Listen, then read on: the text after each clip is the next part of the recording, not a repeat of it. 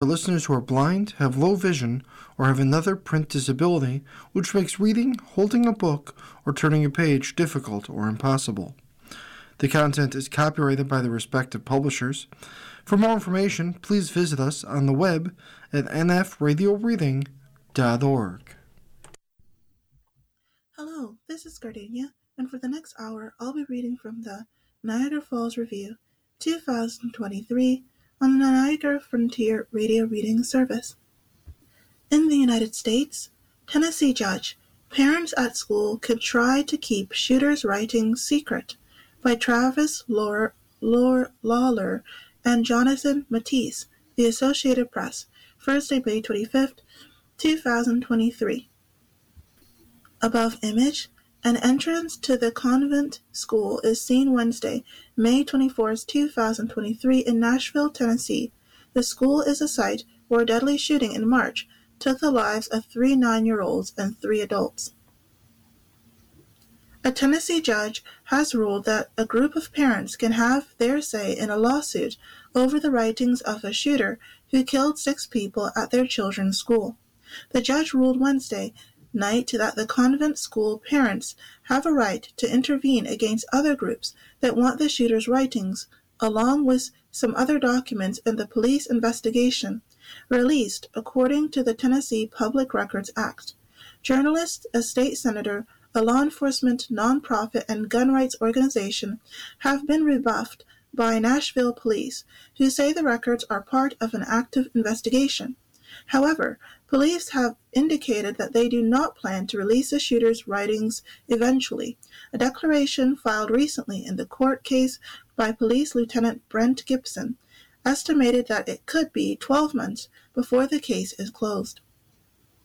At a Monday hearing on the consolidated request, an attorney for a group of convent school parents argued that they that they and their children are crime victims with protections under the state constitution that includes the right to be free from harassment, intimidation, and abuse throughout the criminal justice system. Releasing the shooter's writing could violate these rights, Eric Osborne argued. He said parents have a real fear of a repeat shooting at the private Christian school, and their constitutional rights take precedence over mere statutory rights like the right to access public records.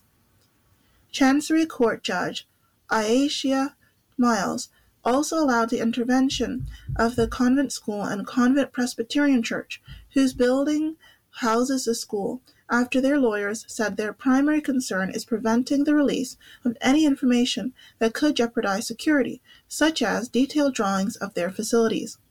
Those fighting to make the records public include Republican State Senator Todd Gardenhire, who filed a joint petition with a Tennessean newspaper. More than 60 Tennessee House Republicans have called for their release, but Gardenhire is the only one of them who has filed a suit.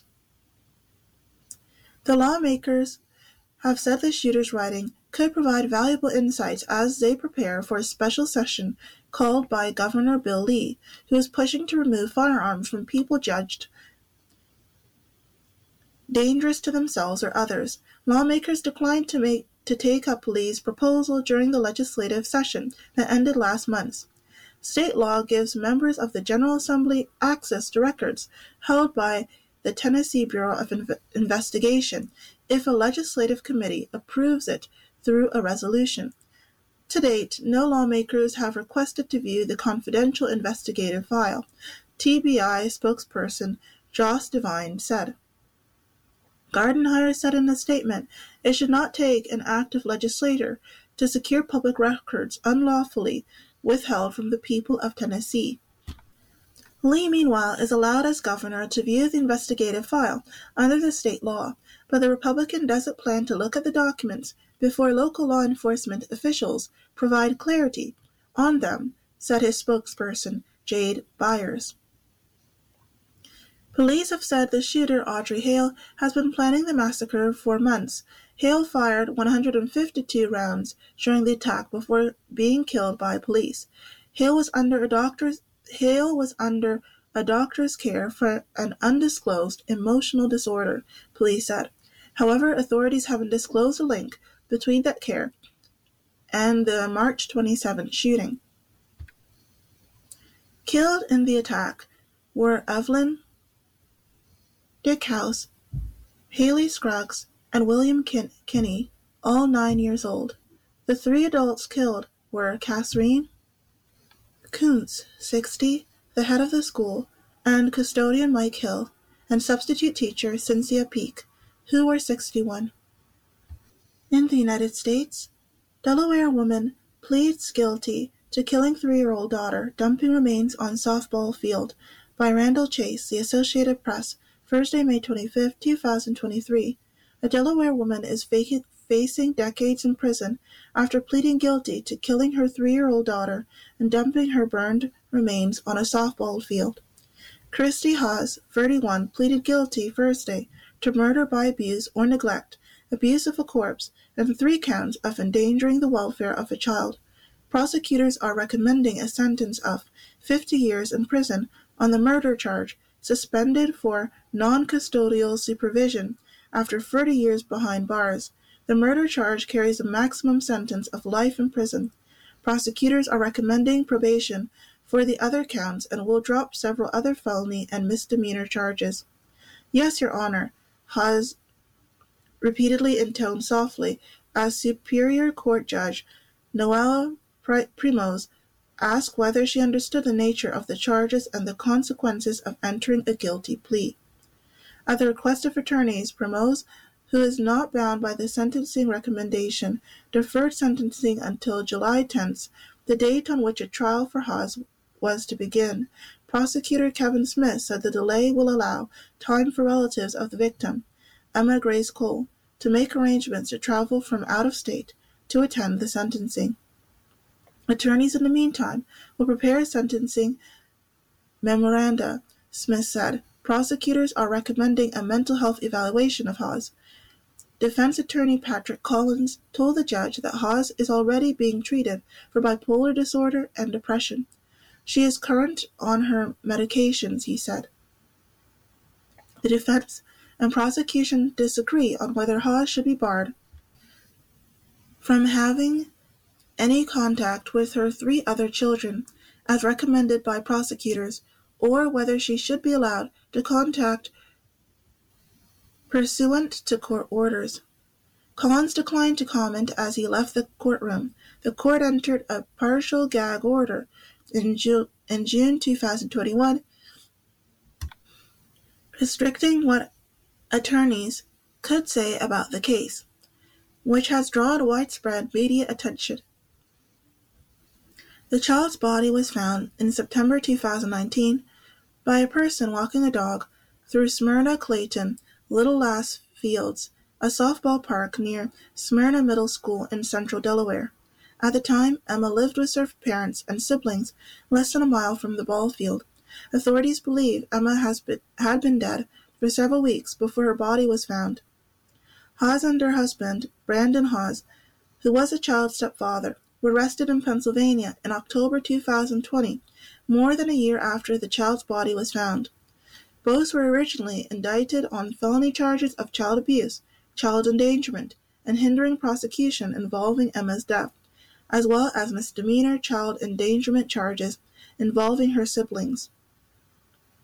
Christy Haas also was charged with felony assault, abusing a corpse, and reckless burning, the charges against her were later upgraded to include two counts of murder. Authorities alleged that the couple withheld food and, ben- and medical care from Emma and subjected her to torture or maltreatment, while also, subject- while also subjecting her and her siblings to excessive forced exercise and inappropriate physical discipline. A trial for Brandon Haas is set to begin July 10th. He faces more than 40 years in prison if convicted on all charges. In the United States, chirping sounds lead to airport officials to bag filled with smuggled parrot eggs by Frida Frisaro, The Associated Press, Thursday, May 25, 2023. Above image, a young yellow-napped Amazon parrot bites a cell phone being used to record video inside an enclosure at the Rare Species Conservatory Foundation in Loxahatchee, Florida, Friday, May 19, 2023. The 24 bright green baby parrots began chirping and bobbing their heads the second anyone neared the large cages that have been their homes since hatching in March. The Central American natives, seized from a smuggler at Miami International Airport, are being raised by the Rare Species Conservatory Foundation, a round the clock effort that includes five hand feedings a day in a room filled with large cages. At just nine weeks, these parrots have already survived a harrowing journey after being snatched from their nests in a forest. They are almost fully feathered now, and the staff have started transitioning them from a special formula to, to a diet of food pellets and fruit. You ready to meet the children? asked Paul Reillo, a Florida International University professor and director of the foundation, as he led visitors Friday into a small building tucked behind a sprawling house in Loxahatchee, a rural community near West Palm Beach. They are hand-raised babies, he said, as a chick squawked and looked inquisitively at the visitors. They had never seen mom and dad. They've been raised by us since they hatched. It was the hatchling's faint chirping inside a carry-on bag at the Miami airport that brought them to the attention of a U.S. Customs and Border Protection officer.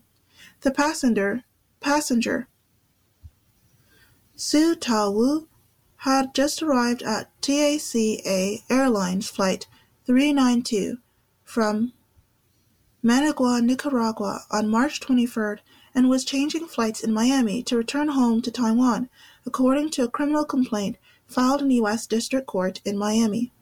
Officers stopped Wu at the checkpoint. He was about he was asked about the sound coming from his bag, which Reillo later described as sophisticated temperature-controlled cooler. Wu reached in and pulled out a small bag and showed the officer an egg, the complaint said. The officer then looked inside and saw more eggs and a tiny featherless bird that had just hatched. He told the officer there were 29 eggs and that he did not have documentation to transport the birds, according to the complaint. Wu was arrested and on May 5th pleaded guilty to charges of smuggling birds into the United States. He faces up to 20 years in prison when he sentenced August 1st. A lawyer who could speak on his behalf was not listed on court records, but Wu told investigators through a Mandarin interpreter that a friend had paid him to travel from Taiwan to Nicaragua to pick up the eggs. He denied knowing what kind of birds they were. The officer took the bag and contacted the U.S. Fish and Wildlife Service. By then, eight of the birds had already hatched or were in the process of hatching. It didn't take long for federal, federal officials to reach out to Reillo. They didn't know what these things were and wanted my advice on it, Reillo said. Baby parrots are featherless, so it's difficult to properly identify them. He helped set up a makeshift incubator in the U.S. Department of Agriculture's aviary at the airport in a mad dash to save the now hatching parrots. The next day, Dr. Stacy McFarland, a USDA veterinarian who initially tended to the birds and the eggs at the airport, and other officials, delivered the baby parrots and remaining eggs to Reillo's conservatory. At that point, we were off to the races, he said. We've got all these eggs, the chicks are hatching, the incubator's running, and by the time it all and by the time it was all said and done, we hatched 26 of the 29 eggs, and 24 of the 26 chicks survived. USDA regulations required the birds to be quarantined for 45 days, meaning that Reillo and his team had to scrub down when entering and leaving the room but they still weren't sure which of the 360 varieties of parrots they were dealing with. A forensics team at Florida International extracted DNA samples from the eggshells and the deceased birds to identify the species. They discovered the 24 surviving parrots were from eight or nine clutches and included two species, the yellow-napped Amazon and the red-lored Amazon. Both birds are popular in the trafficking and cage bird industry because they are pretty and have nice temperament, Reillo said. The trafficking pipeline out of Central America is well established and has gone on for years, he said. In fact, the biggest threat to the parrots globally is a combination of habitat loss and trafficking, Reillo said, adding that about 90% of eggs are poached for illegal parrot trade. BirdLife International lists the yellow-napped Amazon as critically endangered, with a population in the wild of between 1,000 and 250 2,500. The red-lored Amazon is also listed as having a decreasing population. The vast majority of these trafficking cases end in tragedy, Reillo said. The fact that the chicks were hatching the first day of his travel from Managua to Miami tells you that it's extremely unlikely that any of them would have survived, and he actually had he actually gotten all the way to his destination in Taiwan. That would have been another 24 to 36 hours of travel. Reillo is now faced with the challenge of finding a permanent home for the birds, which can live 60 to 70 years or longer. He said he's working with the U.S. Fish and Wildlife Services on a plan to have the birds fly free and help restore their species in the wild. Parrots live a long time. They are sentient creatures. They're highly intelligent, very social, and these guys deserve a chance, he said. The question will be where will they wind up? What is their journey going to be? It's just the beginning. You are listening to a reading of articles and features from the Niagara Fall Review, 2023, on the Niagara Frontier Radio Reading Service. In the United States, Austin hopes F 16 fight jet training for Ukrainian pilots will begin in coming weeks by Lolita C. Baldor and Tara Copp, The Associated Press, Thursday, May 25, 2023. Defense Secretary Lloyd Austin said Thursday he hopes that the, he hopes that training for Ukrainian pilots on American-made F-16 fighter jets will begin in the coming weeks, bolstering Ukraine in the long run, but not necessarily as part of an anticipated spring counter-offensive against Russia. Austin spoke as defense leaders from around the world assembled for a viral meeting to discuss the ongoing military support for Ukraine. They were expected to talk about which countries will provide F-16s and how and where the pilot training will be done. The officials will also get an update on the war effort from Ukrainian leaders, including preparation for that anticipated counter-offensive and how the Allies who have faced their own stockpile pressures can continue to support Kiev's fight against Russia. We're going to have to dig deeper, and we're going to have to continue to look for creative ways to boost our industrial capability, Austin said before the military leaders began their closed session. The stakes are high, but the, but the cause is just and our will is strong.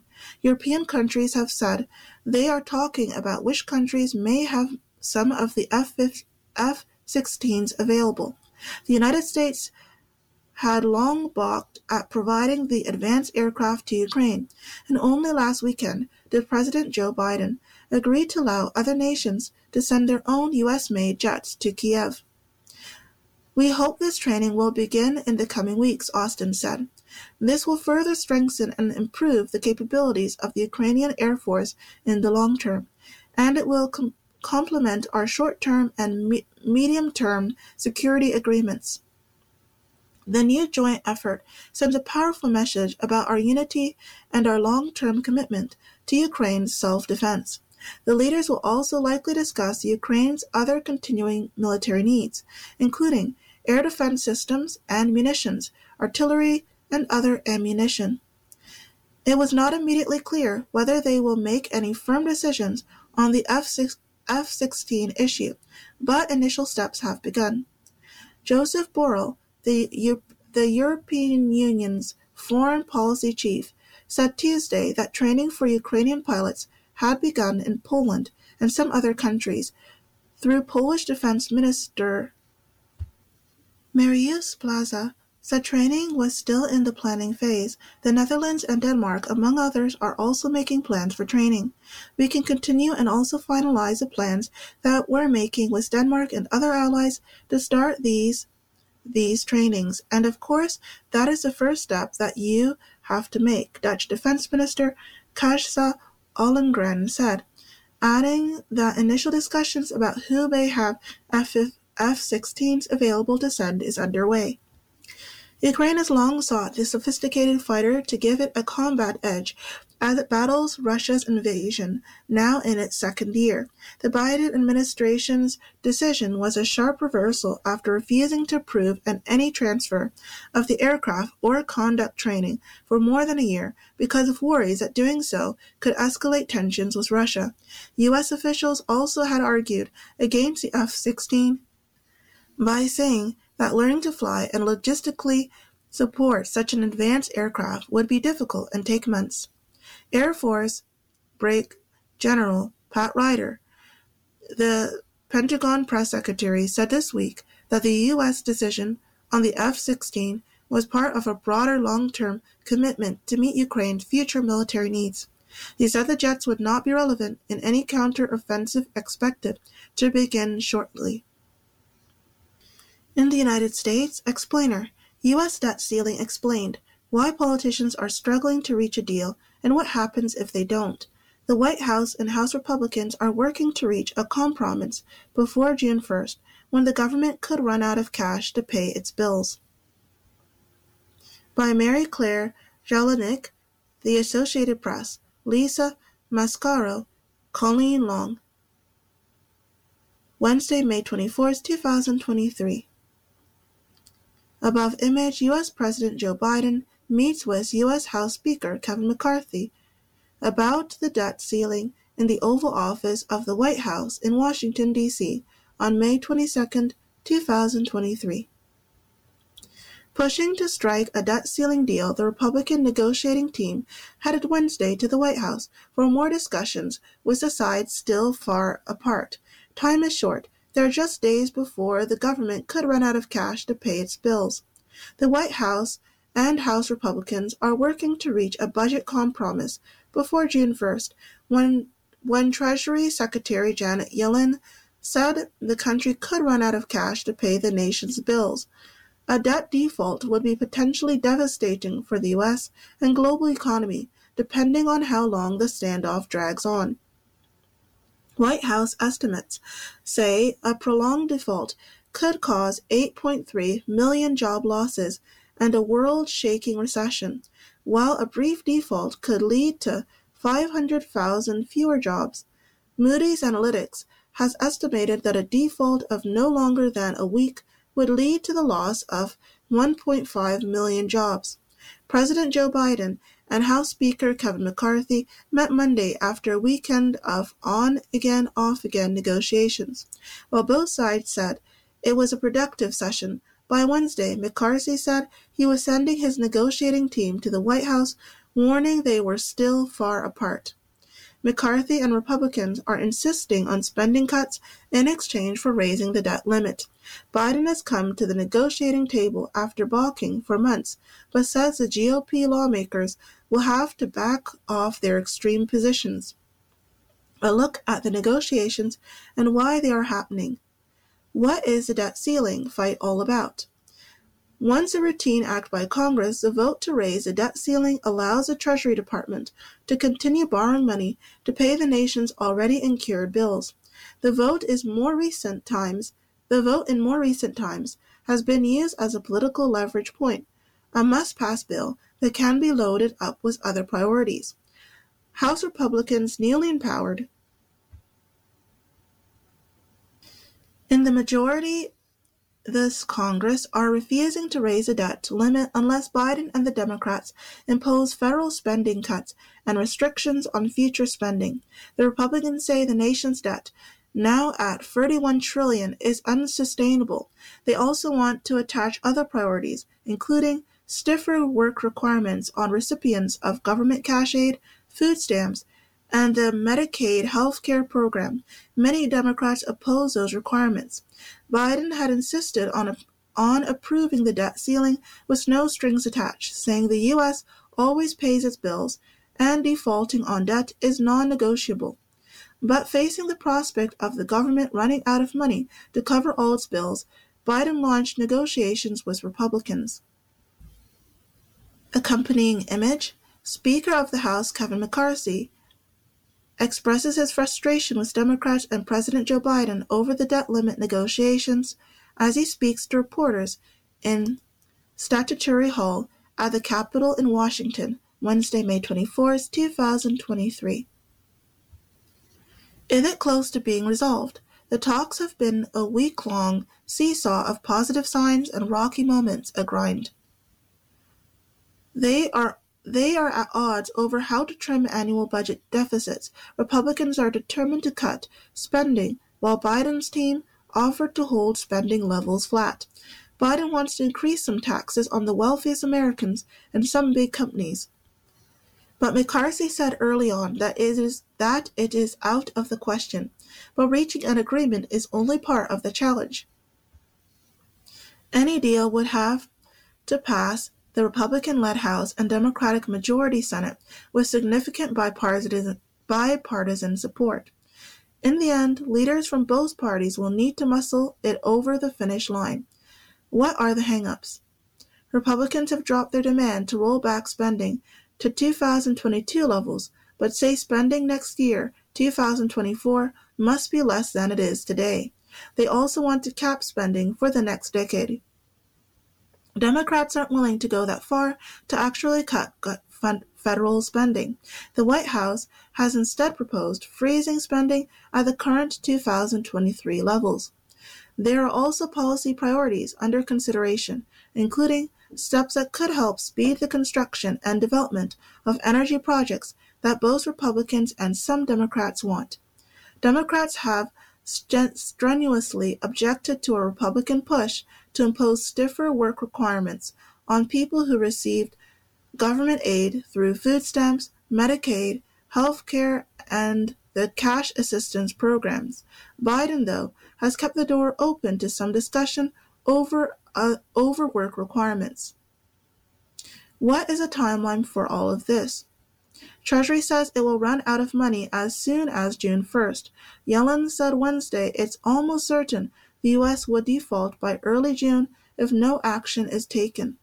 It's hard to pinpoint an exact date the government would start missing payments because tax revenues and expenditures vary from day to day. McCarthy has promised that he will allow 72 hours for lawmakers to look over any proposed deal before it is brought for a vote, so the soonest the House could vote at this point is over the weekend. It would then have to go to the U.S. Senate next week, where Senate Majority Leader Chuck Schumer, DNY, has said it could pass more quickly, but it's a crunch time. And before the legislative text can be reviewed, it needs to be written and a deal needs to be made. What happens if they don't raise the debt ceiling? A government default would be unprecedented and devastating to the nation's economy. Yellen and economic experts have said it could be catastrophic. There isn't really a blueprint for what would happen, but it would have far reaching effects.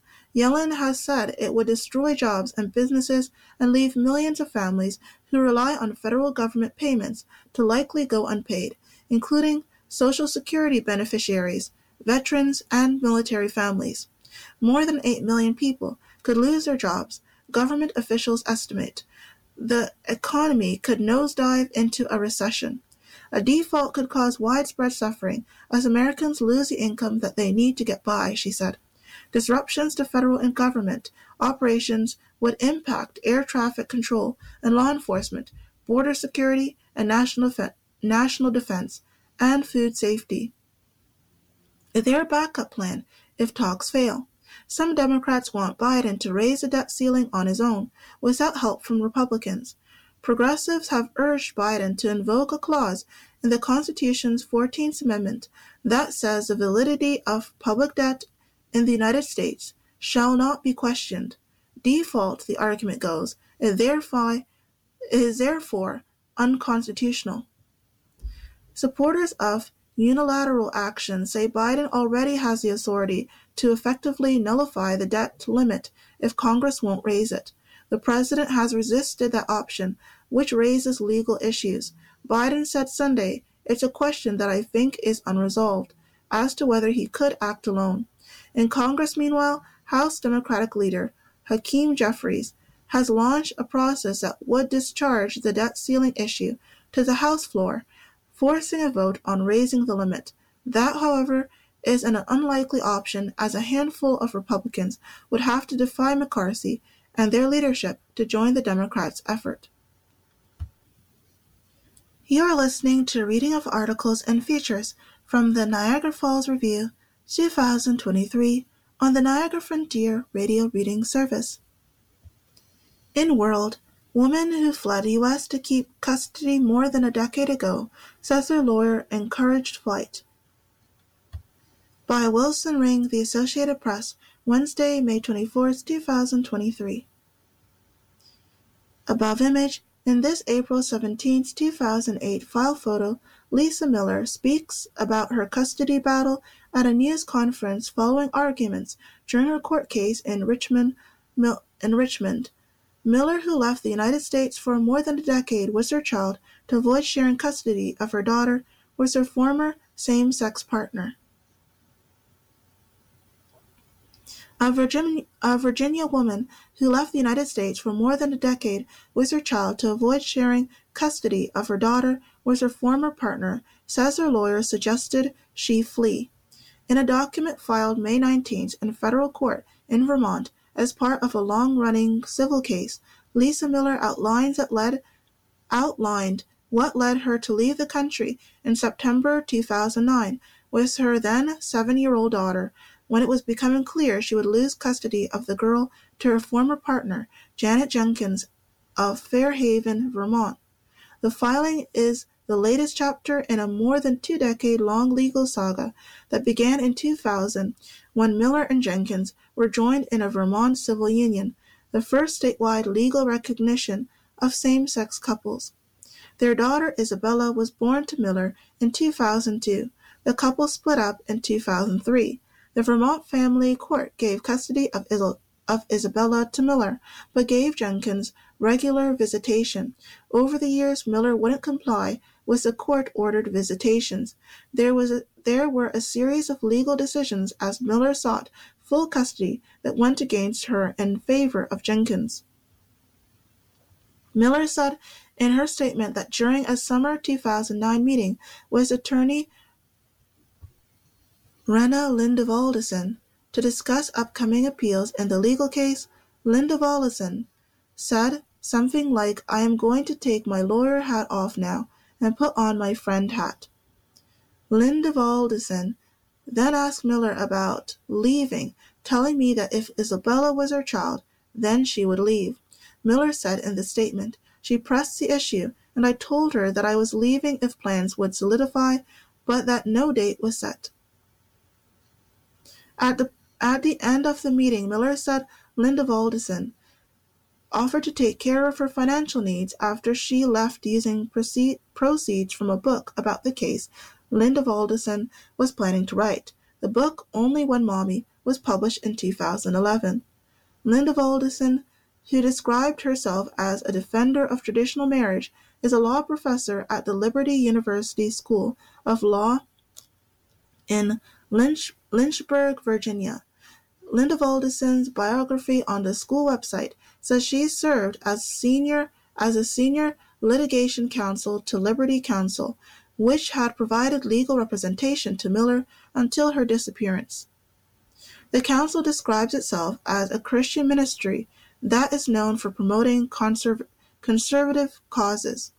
In September 2009, Miller left the United States by crossing the Peace Bridge at Buffalo, New York.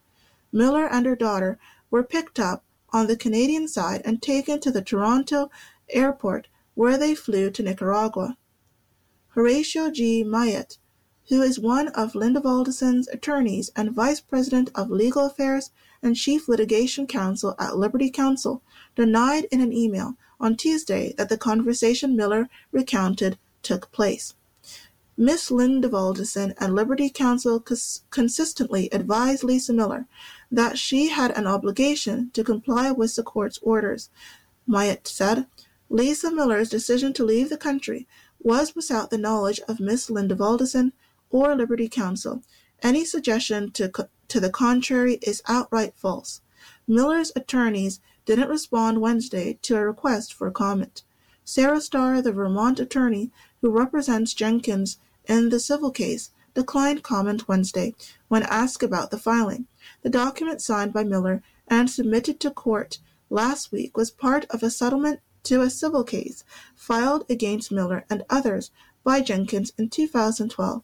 Miller agreed to outline her version of the events that led her to flee the country.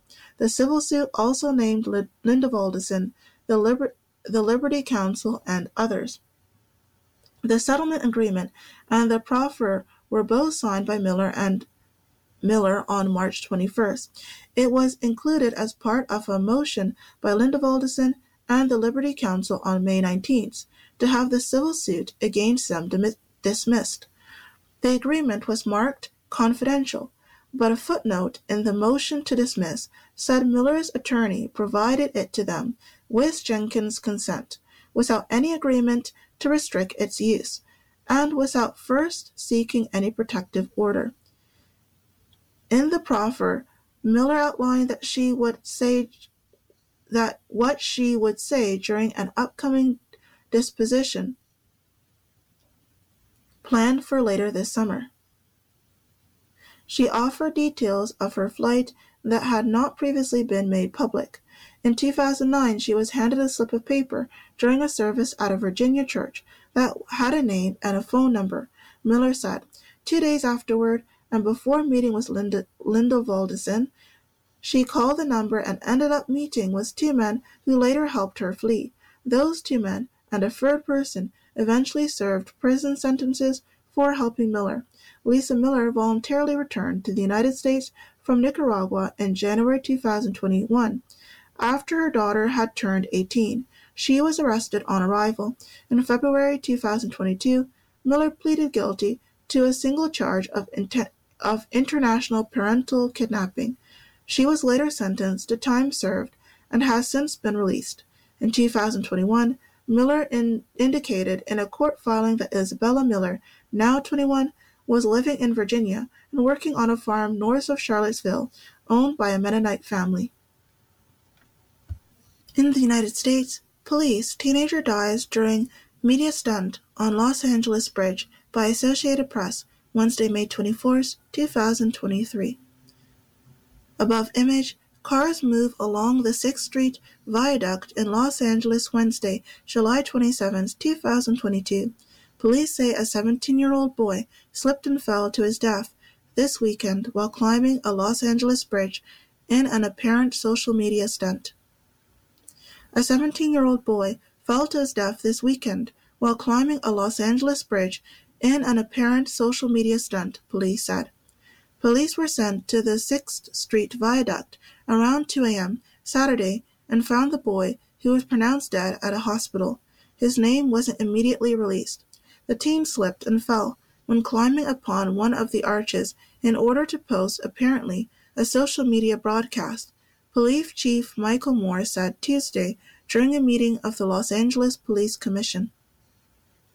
The bridge opened last July the 588 million span, which replaced a 84-year-old Art Deco span, runs 3,500 feet, 1,066.80 meters over the concrete-lined Los Angeles River and connects downtown to the historic East Side.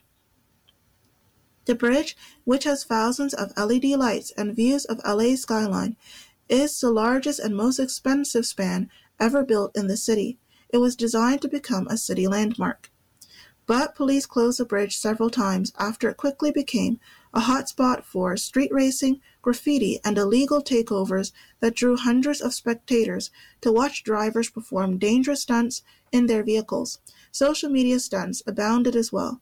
In one case, a man sat in a barber chair for a haircut in the middle of the lanes. A man who also fatally shot a man was also fatally shot on the bridge in January during an unauthorized filming of a music video. Tragically, we see that location, while it has spawned a great deal of pride in Los Angeles, it has unfortunately served as a backdrop now for tragedies such as this, Moore told the police commission. Our added patrols will continue at that location to counter such reckless actions. In the United States, three people killed when house explodes in South Dakota. Cause of blast is under investigation by the Associated Press, Thursday, May 25, 2023. The South Dakota State Fire Marshal's Office is investigating a house explosion that killed a young girl and her grandparents and left two young children hospitalized with burns. The house, about 11 miles southwest of Fort Pierre, exploded around 10:20 a.m. Wednesday, Stanley County Sheriff Brad Rathbun said. The sheriff said six months old Harper Hupp and her grandmother, LaDonna Hupp, 61, died at the scene. William Hupp, 66, died at a hospital. A Caring Bridge site set up for the family says a five year old boy suffered burns over 10% of his body, and a three year old was burned over 25% of his body. The children's parents were at work when the explosion occurred, Rathbun said. The home was completely destroyed. Rathbun said neighbors in the rural area heard the blast and alerted authorities the South Dakota State Fire Marshal's Office in investigating the cause of the explosion. Rathbun said foul play is not suspected. In the United States, man killed while helping duckling safely across busy California street. His family says it's no surprise that Cassie Rivera's final act was one of compassion when he spotted a mama duck trying to guide her ducklings across a busy California intersection Rivera stopped his car at a red light and got out to help them make it to safety. Above Image, a memorial near the Stanford Ranch Plaza in Rocklin, California on Tuesday, May 23, 2023, that honors Casey Rivera, a man who died after being struck by a car last Thursday while helping a mama duck and her ducklings cross a street.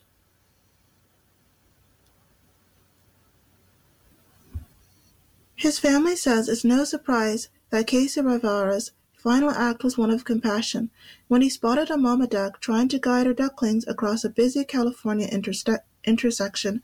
Rivera stopped his car at a red light and got out to help them make it to safety. Rivera made sure traffic in all directions was stopped, witnesses said, then escorted the duck and her babies to the other side of the street around 8:15 p.m. last Thursday in suburban Rocklin, northeast of Sacramento. All the ducks made it to safety across. All the ducks made it safely across, said 11-year-old Jude Peterson. He was watching with a carpool group after track practice. He did something amazing. His good deed done, Rivera was walking back to his car when another vehicle came through the intersection and struck him. He flew through the air and landed in the street. The 41 year old father of two died at the scene. Casey was the kindest, most amazing husband and father. Even his last act in this world was a sign of his compassion, his aunt Tracy Rivera wrote on a ver- verified GoFundMe page, raising money for his widow and their 11 year old daughter and a 6 year old son. Nearly $90,000 was raised by Tuesday afternoon.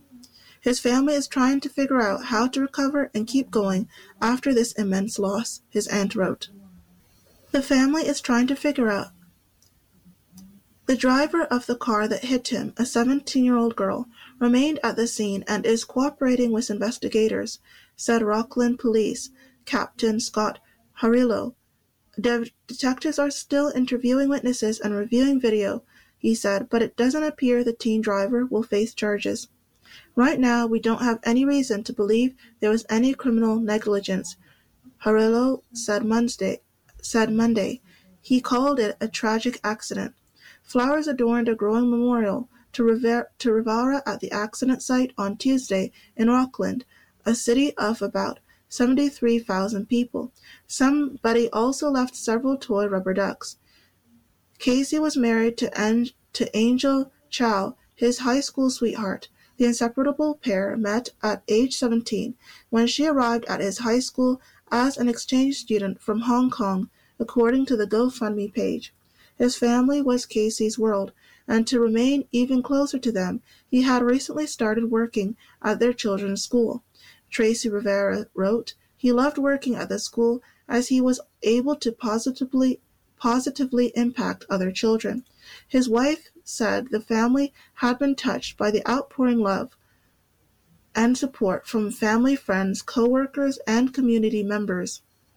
It's truly humbling to hear how Casey has positively impacted your lives, and we're extremely grateful for that, Chow wrote Monday on Facebook.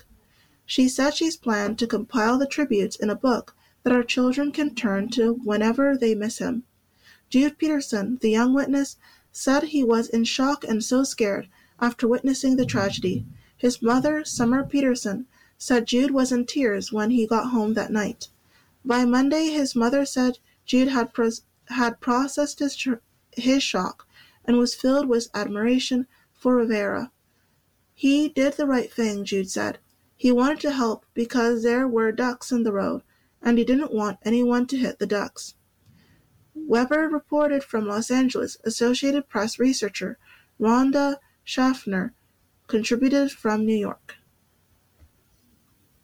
In the United States, Missouri man accused of deliberately crashing U-Haul truck into security barrier near White House. The 19-year-old said he was there to take over the government and wanted to kill President Joe Biden, investigators say. He was carrying a Nazi flag. A truck is seen above image. A truck is seen crashed into a security barrier at a park across from the White House Monday night, May 23, 2023 in Washington. Police have arrested a man they believe intentionally crashed a U-Haul truck into a security barrier near the north side of Lafayette Square late Monday night. A Missouri man rented a U-Haul truck Monday evening and then crashed it into a security barrier across from the White House just a few hours later, authorities said Tuesday. The box truck's driver smashed into the barrier near the north side of Lafayette Square on Monday around 10 p.m., the Secret Service said in a statement. He was identified as 19-year-old Sai Varshith Kandula of Chesterfield, Missouri at St. Louis suburb. No one was injured in the crash. After the crash, Kandula exited the truck with a Nazi flag and started shouting as park police and the Secret Service officers approached him. Two people familiar with the matter told the Associated Press. When he was questioned by investigators, Kandula said he was there to take over the government and wanted to kill President Joe Biden. The people said the people were not authorized to publicly dis- discuss specific details of the investigation and spoke to the AP on condition of anonymity. Kandula rented the U-Haul truck around 6:30 p.m. in Hern- Herndon, Virginia, and had a valid contract in his own name. The company said people must be 18 to rent a truck from U-Haul, and there were no red flags on his rental record that would have prevented the contract, according to U-Haul. A witness, Chris Zaboji, said the tr- said the driver smashed into the barrier at least twice. Zaboji, a 25-year-old pilot who lives in Washington, was finished a run close a run close by Lafayette Square when was finishing a run close by Lafayette Square when he heard the loud crash of the U-Haul truck hitting the barrier. He said he took out his phone and captured the moment in the tr- the truck struck the barrier again before he heard sirens approaching. When the van backed up and rammed it again, I decided I wanted to get out of there, he said. Officers from the Secret Service and the Metropolitan Police Department searched the truck after the crash. Video posted by WUSA TV shows a police officer at the scene picking up and inter- inventorying several pieces of evidence from the truck, including a Nazi flag. Based on a pre- preliminary investigation, investigators believe the driver may have intentionally struck the security barrier at Lafayette Square, the Secret Service said. Authorities offered no additional details about a possible motive. The U.S. Park Police said Kandula was arrested on multiple charges, including threatening to kill, kidnap, or inflict harm on a president, vice president, or member of their family. Assault was a, a dangerous weapon, reckless driving, destruction of federal property, and trespassing. Biden was briefed on the crash Tuesday morning by the Secret Service and Park Police. White House Press Secretary Karine Jean-Pierre said he's relieved that no one was injured, th- injured last night, she said. The U.S. Secret Service monitors hundreds of people who have made threats to the president, but it's not clear whether Kandula was on their radar at, at all or if he had threatened the president before, which would trigger the Secret Service's involvement. No attorney was listed for Kandula in court records. Multiple telephone numbers listed under his surname in public records were out of service. An effort by the Associated Press to reach relatives who could speak on his behalf on Tuesday were not immediately successful. People at a Missouri home listed as being associated with Kandula would not speak with an AP reporter. Lafayette Square, which offers perhaps the best view of the White House available to the public, has long been one of the nation's most prominent venues for demonstrations. The park was closed for nearly a year after federal authorities fenced off the area at the height of nationwide protests over policing following the killing of George Floyd in Minneapolis, but it reopened in May 2021. U-Haul is a moving truck, re- trailer, and self-storage rental company based in Phoenix. Associated Press writers Jim Salter in Chesterfield, Missouri, Colleen Long and Michael Balsamo in Washington, and news gathering producer Beatrice Dupuy in New York contributed to this report. You are listening to a reading of articles and features from the Niagara Falls Review 2023 on the Niagara Frontier Radio Reading Service. In local news, protest of Niagara Falls drag storytime fizzles. Demonstrators failed to show up for event at Painted Turtle Pottery Studio.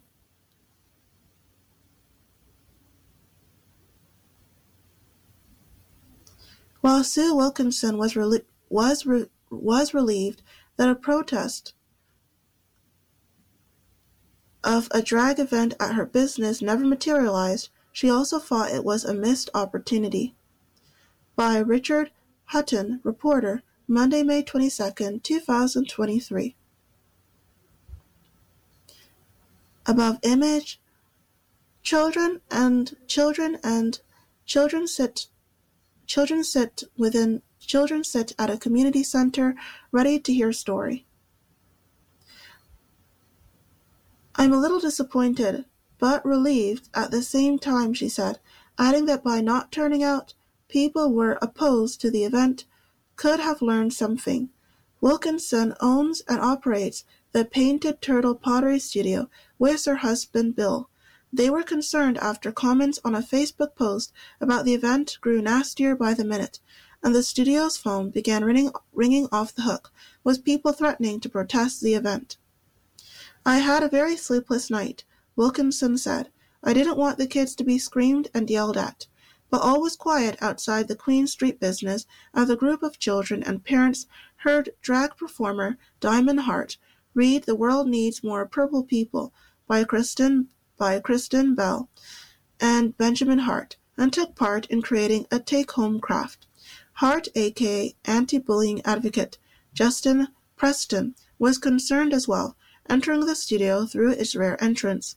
He was worried his bright pink attire would have made him a target of protesters. Like the shop owner, he was on the receiving end of hateful comments. People were saying I should be ashamed of myself, he said. One person threatened to beat me up. It was all because he liked supportive he liked a supportive comment on the event's Facebook page. He was most distressed, however, by comments from people he considered friends.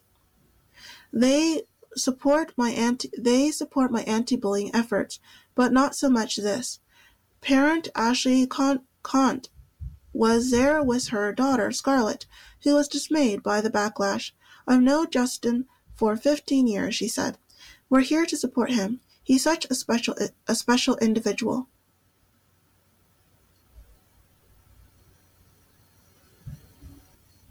In crime, police investigating after young man stabbed in Pen Centre. Police are investigating after two youths are suspected of stabbing a 20 year old by Matthew P. Barker, Standard Reporter, Monday, May 22, 2023. Above image, police photo of suspects in a stabbing that took place in the Pen Centre on Saturday. On Saturday. Niagara Regional Police are investigating after two youths are suspected of stabbing a 20-year-old in the Pen Centre over the weekend. Niagara EMS Emergency Medical Services paramedics also attended the St. Catharines Shopping Center. The victim was transported to a local hospital to receive further care for minor injuries. Police determined the victim was walking through the mall when he was confronted by two individuals, both male, near the food court. A conversation took place and a male pulled a knife and stabbed the victim. The suspects were seen fleeing the scene through the mall, where they discarded a knife and left the property. Police described one suspect as white and who was wearing black jacket with a yellow cross body style bag, a blue or black baseball hat with a circular sticker on the rim, and a white slash gray slash black graffiti pattern hood, hooded sweater, and a carry and carrying a large paper bag.